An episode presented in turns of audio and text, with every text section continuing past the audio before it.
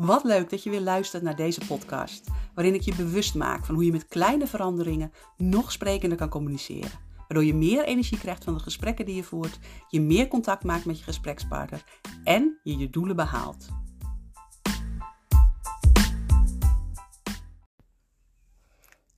In welke setting voer jij je gesprekken? Dat is waar ik aan moest denken toen ik aan het nadenken was over welk onderwerp ga ik vandaag bespreken. Van ja, hoe start een gesprek nou daadwerkelijk? En we denken vaak nou, bij de eerste begroeting, of misschien denk je wel, oh, oké, dat gaat over de voorbereiding. Maar ik dacht nee, het gaat ook heel expliciet, wat mij betreft, over hoe zit je daadwerkelijk bij elkaar en op welke locatie. Dus daar wil ik het vandaag even over hebben met jullie.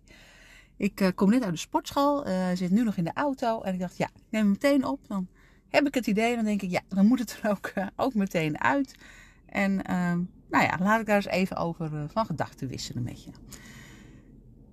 Als je kijkt naar hoe ik zelf in ieder geval um, altijd mijn gesprekken voerde. En ik weet eigenlijk helemaal niet of ik dat in de podcast heb gedeeld. Maar ik heb altijd in het onderwijs gewerkt, in het basisonderwijs. wellicht hoort nu al vaker. Maar voor de volledigheid, voor, voor de volledigheid even. Uh, ik heb in het basisonderwijs gewerkt. En uh, de laatste jaren dat ik in het onderwijs werkte, dat is inmiddels ook weer een uh, lange tijd geleden. En maar toen heb ik eerst als adjunct gewerkt en later als schoolleider. En dan voer je dus heel veel gesprekken. Um, soms wel een beetje meer dan mijn lief was gedurende de hele dag. En ik dacht, oh, ik moet zoveel andere dingen doen. Maar mijn dag ging vaak op aan gesprekken voeren. Um, en een enkele keer met leerlingen maar vooral veel met ouders en met leerkrachten. Uh, of anderen, of ondersteunend personeel uh, bij mij op school. En ik moet eerlijk zeggen dat ik uh, heel vaak toch wel echt gesprekken heb gevoerd met mensen die recht tegenover mij zaten. Ehm, toen ik directeur was, is dat wat minder geworden. Maar niet zozeer omdat ik het bewust anders ben gaan doen. Als wel dat zeg maar, de setting, hoe het, hoe het kantoor was ingericht. Dat als ik achter mijn bureau zat en daar stond ook een dwarsbureau tegenaan, zeg maar. Dat mensen daar dan meestal gingen zitten. En dat had wel meteen gevolg.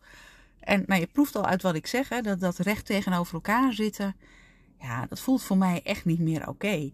En toen ik dat nog deed, was ik me er niet zo bewust van. Maar op het moment dat je dat gaat veranderen, merk je wat de gevolgen zijn.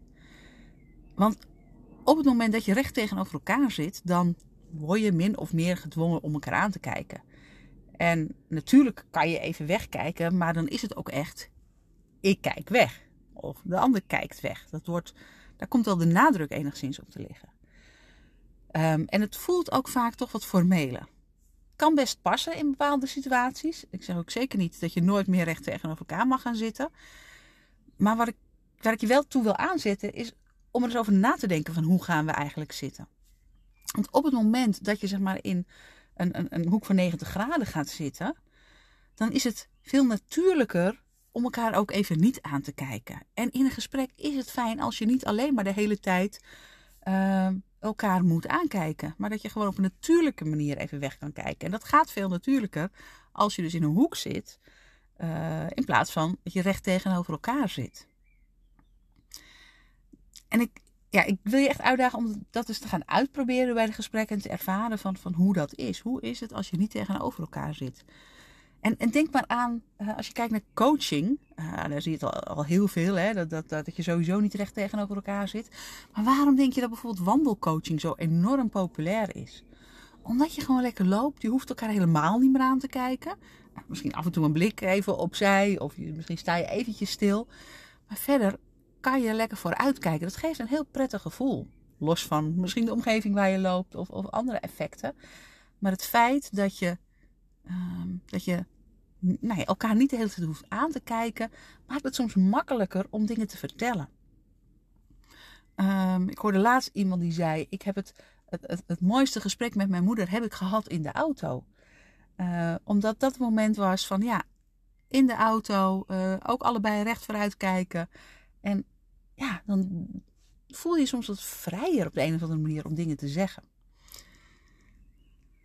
Heb jij een overleg met een collega over een bepaald project? Weet je, dan is het natuurlijk niet praktisch om te gaan wandelen. Uh, snap mij, ik, ik zeg echt niet dat je nu allemaal uh, je kantoor uit moet stappen en alles wandelend moet gaan doen. Maar het is ons wel de vraag: hey, kunnen we dit gesprek niet op een andere manier doen? Um, en dan is dus de eerste stap om misschien net even anders te gaan zitten. Uh, een andere stap kan zijn uh, om naar buiten toe te gaan, om, het, om daar het gesprek te voeren. Het kan soms ook zijn om eens een andere plek op te zoeken. Misschien is het heel gebruikelijk voor jou om altijd maar in je eigen kantoor een gesprek te voeren. Maar zijn er wel andere plekken binnen jouw gebouw of, of vlakbij in de omgeving waar je ook even naartoe kan gaan om te praten? Want daar waar je zit heeft zoveel invloed op hoe iemand zich voelt. Um, en dat kan dus ook zijn even als kleine restaurantje wat op de hoek zit. Um, en dan gaat het niet om dat je een hele uitgebreide lunch moet verzorgen. Nee, maar dat je daar even een kopje thee drinkt en dat je even weg bent uit de setting. En dat heeft invloed op je gesprek. Want je denkt misschien, hé hey Els, jij hebt het toch over sprekend communiceren, maar daar gaat het vandaag helemaal niet over. Het heeft invloed op dat wat er daarna gaat gebeuren, op het gesprek daarna. Dus wat mij betreft hoort dit onderwerp er ook, uh, ook zeker bij. Hetzelfde als uh, non-verbale communicatie kan je zeggen. Dat hoort ook niet thuis besprekend communiceren. Maar nou ja, hoort er ook zeker bij thuis natuurlijk. Dus kijk eens ook van welke, welke andere plek kan je vinden om het gesprek te voeren. Um, soms, ik weet als je in een groot gebouw zit, kan het al heel prettig zijn om samen even van de, van de vijfde naar de derde verdieping te lopen. Uh, en even die trap af te gaan. Ehm, er zijn waarschijnlijk nog veel meer manieren dat, waar jij, als je er even over nadenkt, van oh, maar dat kan ik ook doen bij mij in de omgeving. Of, of het gebouw waar ik zit, de buurt waar ik zit. Dit is ook mogelijk. Oh ja, ik zit altijd in mijn kantoor, maar we hebben nog een andere ruimte die, die eigenlijk ook heel erg geschikt is. En bedenk het ook per onderwerp. Het is iets heel anders of jij een slecht nieuwsgesprek gaat voeren met iemand, waarbij je zegt dat, dat, dat zijn of haar contract niet verlengd wordt. Um, of dat je meer een, een coachgesprek gaat voeren. Hè? Dat je iemand verder wil helpen. Um, en nee, nee, ik wou wat gaan zeggen, maar ik denk nee, dat gaat weer veel te ver. Want dan ga ik het hebben over coachgesprekken. Komen we ook zeker nog een keer, nog een keer op terug. Uh, maar dat maakt dus uit. Wat voor soort gesprek ga jij voeren en welke setting past daarbij? Dus als je je gesprek gaat voorbereiden, als je weet van hé, hey, wat is het doel van mijn gesprek en hoe ga ik het aanpakken, misschien al één of twee vragen maximaal hè, van tevoren bedacht, maar wetend dat je de rode draad uh, in het verhaal kan, kan terugpakken als dat uh, misdreigt te gaan. Um, als, je inhoud, als je je inhoudelijk hebt voorbereid, denk dan ook na over hé, hey, waar gaan we dit gesprek voeren? Um, en dat geldt hetzelfde als je bijvoorbeeld met externe gesprekken gaat voeren. Hé, hey, wat is wijsheid? Ga ik naar diegene toe? Of komt diegene naar mij? En laat je dan, laat je dan niet leiden door jouw agenda. Dat je oh, het is even makkelijker als diegene hier naartoe komt. Um, of uh, doordat je denkt van, uh, nou ja, er kunnen allerlei redenen zijn waarom je ervoor kiest om juist daar naartoe te gaan. Of dat diegene bij jou moet komen. Maar denk na over wat past bij het doel van dit gesprek. En welke setting is dan het meest ideaal? Is dat inderdaad bij jou op kantoor? Um, is dat op een externe locatie? Is dat bij de ander op kantoor? Um, uh, moeten we inderdaad even het bos in? Nou ja, denk daar eens over na. Wat past bij deze gesprekspartner in deze situatie? Want het kan ook verschillen. Wat voor soort gesprek is het? Ik, ik zei dat al. Ik ben heel benieuwd of je daar dus, nou ja, of je daarover nadenkt al. Um, of dat het toch vaak in de waan van de dag altijd op dezelfde plek is. Um, ja, wat, hoe ga je daarmee om? Dat zou ik heel graag van je willen weten. En um, ik heb op dit moment geen, geen eigen uh, werkplek. Ja, een zonnekamer van waaruit ik werk. Maar ik ben vooral natuurlijk heel veel uh, trainingen aan het geven buiten de deur. En op het moment dat ik iemand coach, ga ik ook naar diegene toe. Dan doe ik dat op locatie, merendeels. Of het is online.